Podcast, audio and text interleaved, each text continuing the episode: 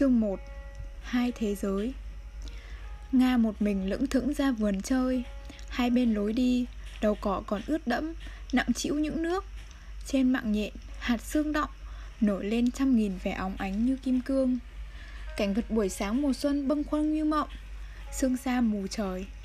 Dãy núi đá cằn, Mọi khi rắn giỏi ở màu áo xám, Uốn lưng ở rìa cánh đồng. Bây giờ uể oải như là mờ chưa tỉnh giấc trong màn, Mà đầu thì lẩn kín vào chiếc khăn trắng.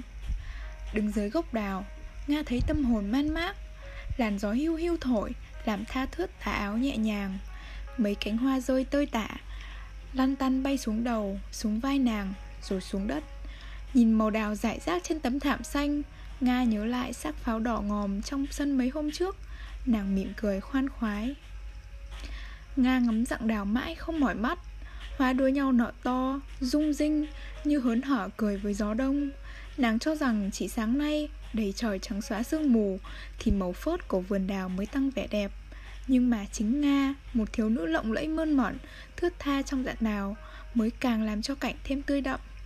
Mà ánh màu hoa, áo sen sắc lá Món tóc mây cuốn rối Là tả xuống chán, xuống tai. Nga phảng phất như chúa xuân hiện hình vậy. Ngắm nghía một cành hoa đẹp nhất. Nga cố kiễng chân giơ tay để với, định bẻ Đem về cắm vào lọ trong buồng Nhưng cao quá, không sao lấy được. Nàng thất vọng Nhưng nàng tưởng tượng so sánh cái địa vị cao quý của mình Với cụm hoa đào nọ Nàng lấy làm hãnh diện. Nga, con ông phủ họ Lê. Họ Lê này là dòng dõi thế Việt. Cha Nga vừa đổi đến đây dạo tháng 10 năm ngoái. Nga học trường sư phạm Nên nhân dịp nghỉ Tết mới về phủ với cha lần này là lần đầu.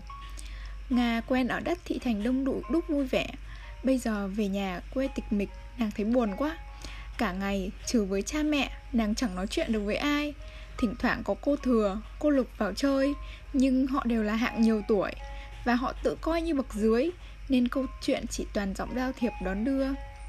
Cho nên suốt từ hôm về Tới nay là mùng năm Tết Nàng chưa hề bước chân ra khỏi cổng. Từ sáng đến tối.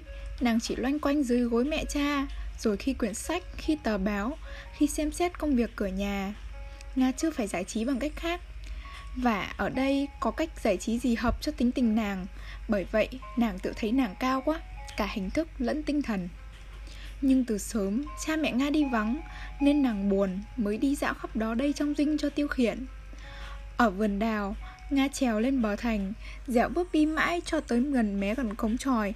Sau chạy lệ Nga vẫn vơ đứng ra nhìn phố Mà mắt chẳng để vào một cái gì. Mấy dãy nhà lá Tối tăm, ẩm thấp Sắp hàng sộc sạch Trông rõ ra cầu thả, quê mùa Lặng lẽ trên mái rơm Những tia khói đùn lên ẻo lả uốn quanh co rồi biến mất. Bỗng một cảnh hoạt động đập vào mắt Nga Ngay dưới chân thành Trong trong sân cái nhà có cây bàng trước cửa, Có một người ở trong bước ra. Nga lánh sau lần hàng rào xương rồng chú ý nhìn xuống. Nga trông thấy rõ một người con trai, Bằng chạc tuổi nàng Nách cắp quyển vò dày, Tay cầm khúc giò nhồm nhảm nhai, Ngon lành lắm. Rồi con chó vện vẫy đuôi đến gần, Người thiếu niên nhăn mặt, Co rúm chân tay pha trò với nó. Nga bật buồn cười, Càng mãi nhìn tấn ngộ nghĩnh. Rồi người thiếu niên đặt vò xuống đất Dậm dọa con chó, Rồi sừng sộ, Nói tiếng Tây với nó, Đến nỗi nó kêu rầm Cóp đuôi chạy mất. Một nhịp cười vang, Hai môi tách ra, Làm bé hai hàm răng trắng nuột. Nga vui vẻ chăm chắp ngắm người thiếu niên, Nàng lấy làm lạ, Không ngờ nhà ấy lại có con người như thế ấy. Nhà ấy rất tiểu tụy, Mái lập rơm lâu ngày, Đã dẹp bết dính với nhau, Mà nước mưa làm lún nhiều chỗ, Trông như lòng máng. Vách thì không dính với cột nhà đã siêu, Trong sân chật hẹp có bầy vài cống nước Thừa một chỗ con để phơi, Rồi đến bếp, Dựa vào thành, Cũng lục dục và yếu ớt. Nhưng người ấy lại khác hẳn, Tóc rẽ bên trải mượt, Dưới cái chán vuông rộng, hai con mắt có vẻ tinh nhanh. Toàn thể trông ra một người học trò cẩn thận, thông minh, vui vẻ. Nga đương luận quẩn nghĩ ngợi, thì một luồng gió thổi lật tung bìa quyển vở ở sân, rồi vân phật mấy tờ giấy. Nga thoáng trông thấy các hình vẽ, biết ngay là những bài hoa học ở chương trình lớp năm thứ tư nàng nghĩ thầm, anh chàng này cũng cùng một tâm lý như mình nên mới đùa với chó. Ở hà nội quen, về nhà mới chán làm sao? Rồi từ đó, nga không thể rời mắt được con người lạ lùng ấy nữa. Nàng cứ lặng lặng nấp chỗ kín để dòm sang, Bỗng con sen dưới chân thành, Gọi, Mời cô về xơi cơm. Nga như chợt tỉnh cơn mơ màng, Quay nhìn xuống mỉm cười, Sao mày biết tao ở đây? Con phải tìm cô mãi đấy ạ. Nga đưa cổ tay lên xem chiếc đồng hồ vàng Rồi giật mình, nói, Ồ, thế mà đã 11 giờ rồi nhỉ? Bố em cho cậu xơi cơm chưa? Đã Có lẽ bây giờ cậu sắp đi ngủ rồi còn gì. Nga ở bên mặt thành, Giang hai tay chạy trầm xuống, Ôm trầm vào con sen cho khỏi ngã Rồi cười sằng sặc. Nga cũng muốn đùa Đùa vui vẻ như người thiếu niên Ở trong túp lều tranh tiểu tụy nọ. Ở đây buồn lắm sen ạ. Chốc nữa rơi cơm xong mời cô đi xem phố. Phố ở đây có gì mà xem? Có đến ba, bốn hiệu khách ấy, To đáo để Nga bĩu môi, Sen cười. Ở nhà quê chỗ nào có hiểu hiệu khách là vui. Vui cho mày chứ không vui cho tao. Rồi nhân muốn dò la, Nga hỏi, Mày mày có thuộc hết các nhà ở ngoài phố không? Con chỉ thuộc những nhà xung quanh cổng phủ này thôi. Những nhà nào? Sen trỏ tay, kể đây là hiệu khách nhà chú Thái An, Bên cạnh là nhà toe bán giò, Rồi đến nhà bác Đồ Sơn bán xôi chè, Rồi đến cả loại bán thịt chó. Cái nhà này là nhà thầy ký rượu, Rồi đến nhà bác hàng cơm, bác phó bái. Nga nhìn Sen, gật cùng mỉm cười ra ý chế nhạo, Rồi ngắt lời. Thế cái nhà có cây vàng trước cửa kia là nhà ai? Sen nhìn Nga, Không biết nó vô tình hay hữu ý, Nhưng bỗng hai má Nga đỏ ửng, cuống quýt hỏi vờ vẫn. Cây bàng ấy có lắm quả không? Con không biết nhưng bác đồ sơn như thế Thì ai lấy được quả với bác ấy? Bác ấy ở đâu? Nhà bác ấy đấy cô ạ. Bác đồ gì? Bác đồ sơn Có bao nhiêu bảng chín lại bác ấy giữ? Để bán, chẳng lọt ra ngoài quả nào. Ngày xưa bảo, chồng bác ấy làm nho cho thầy thừa lung ấy. Đâu quê ở Sơn Tây, Nên gọi tên thế. À thế tính ra cũng tỉnh nhà nhỉ? Ở làng nào? Con biết. Bây giờ chồng bác ấy không làm nho nữa à? Chết từ đời nào rồi còn gì? Còn nhà bác gái bây giờ nọ như chút trộm. Hôm 30 Tết bác cái trốn như chạch Đến tận khuya mới dám về. Thế mà người ta cũng biết. Rồi thành ra cãi nhau om sòm. Giá quan không thương hại thì đã bỏ tù rồi. Nga khẽ thở dài. Bác ta bán gì? Bán xôi chè à? Nhưng chẳng được mấy tí Và lại que tay làm lụng ăn thua gì? Nga sửng sốt cảm động Đứng dừng lại. Bác ta què à, mày? Thương hại nhỉ? Vâng, người ta bảo khi chồng bác ta chết. À, bác ta nghèo khổ lắm kìa. Cứ phải làm thuê, làm mướn, đi hôm về đêm. Rồi một lần lính trang trong phủ ra ghẹo ghiếc thế nào không rõ. Muốn chừng bác ta không thuận tình. Họ thủ họ đánh què. Nga thở dài Thông thả vừa đi vừa hỏi. Tội nghiệp, bao giờ thế? Đã lâu lắm, Mười mấy năm nay rồi. Giá bác ta chịu khó nhờ người con gái lấy được chồng khá Thì làm gì mà phải cặm với cuộc vất vả thế? Con gái bác ta thỉnh thoảng cho tiền luôn Nhưng mà nhất định bác ta không lấy. Bác ta còn bảo là còn sức còn làm được Không phải nhờ con. Thế mà hay đáo để Bác ta dành dụng thế nào mà cũng đã được cây vốn Mở được ngôi hàng xôi chè. Nhưng nọ thế kia cơ mà. Vâng, cũng tại thằng con trai. Nga giật mình hỏi dồn. Con trai làm sao? Không, thưa cô, nó làm sao đâu. Thằng ấy là thằng Chi Đâu nó đang học trường ký bưởi ở trên Hà Nội đi phải. Thỉnh thoảng bác ta được đồng nào lại dành dụng cho con mua sách hết cả. Cũng may cho bác được thằng con học giỏi. Thế lấy gì cho con ăn học?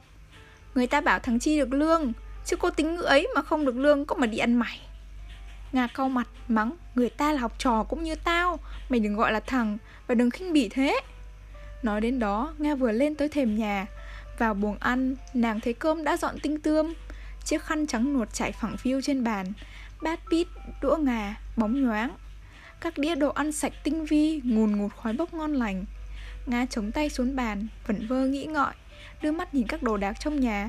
Nàng như vừa phải đi qua một thế giới cùng khổ, nay đến được cái thế giới bể bạc rừng vàng. Nhưng thấy được sự xấu sang sung sướng bao nhiêu, nàng lại hương hại cảnh ngố bác độ sơn, ngậm ngùi số phận chi bấy nhiêu.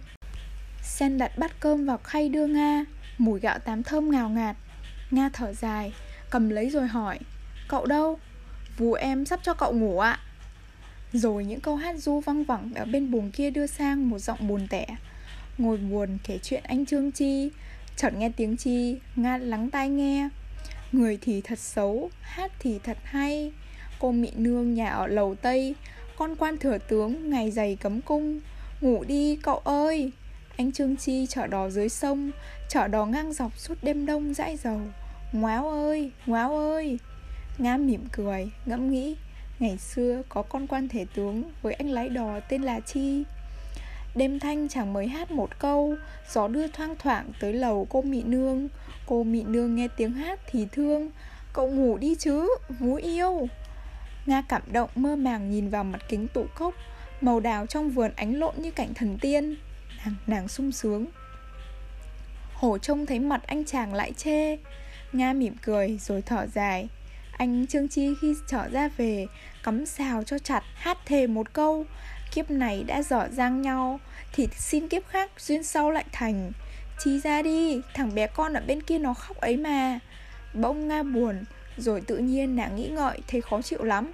Gọi Vú em! Dạ. Sao vú cứ hát nhảm thế? Du bài khác không được à? À ơi ơi Thưa cô bài này hay chứ. Bảo thì vú phải nghe Không được hát bài nữa. Ngước mắt lên Nga thấy cái con sen tủm, tủm tỉm. Nàng bèn nghiêm nét mặt Bảo buối ấy chỉ hát nhảm.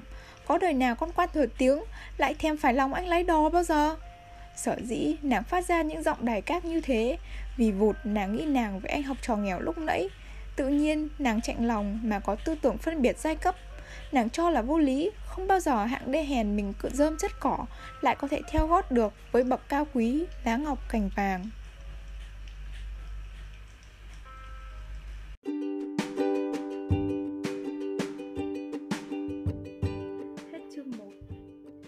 Xin chào tất cả mọi người Mọi người đang nghe câu chuyện Lá ngọc cành vàng của nhà văn Nguyễn Công Hoan trên Smoothron Stellar mình hy vọng mọi người yêu thích kênh podcast của mình và cùng mình chờ đợi câu chuyện tình yêu của hai cô cậu học trò Nga và Chi nhé. Cảm ơn các bạn đã lắng nghe. Have a nice day.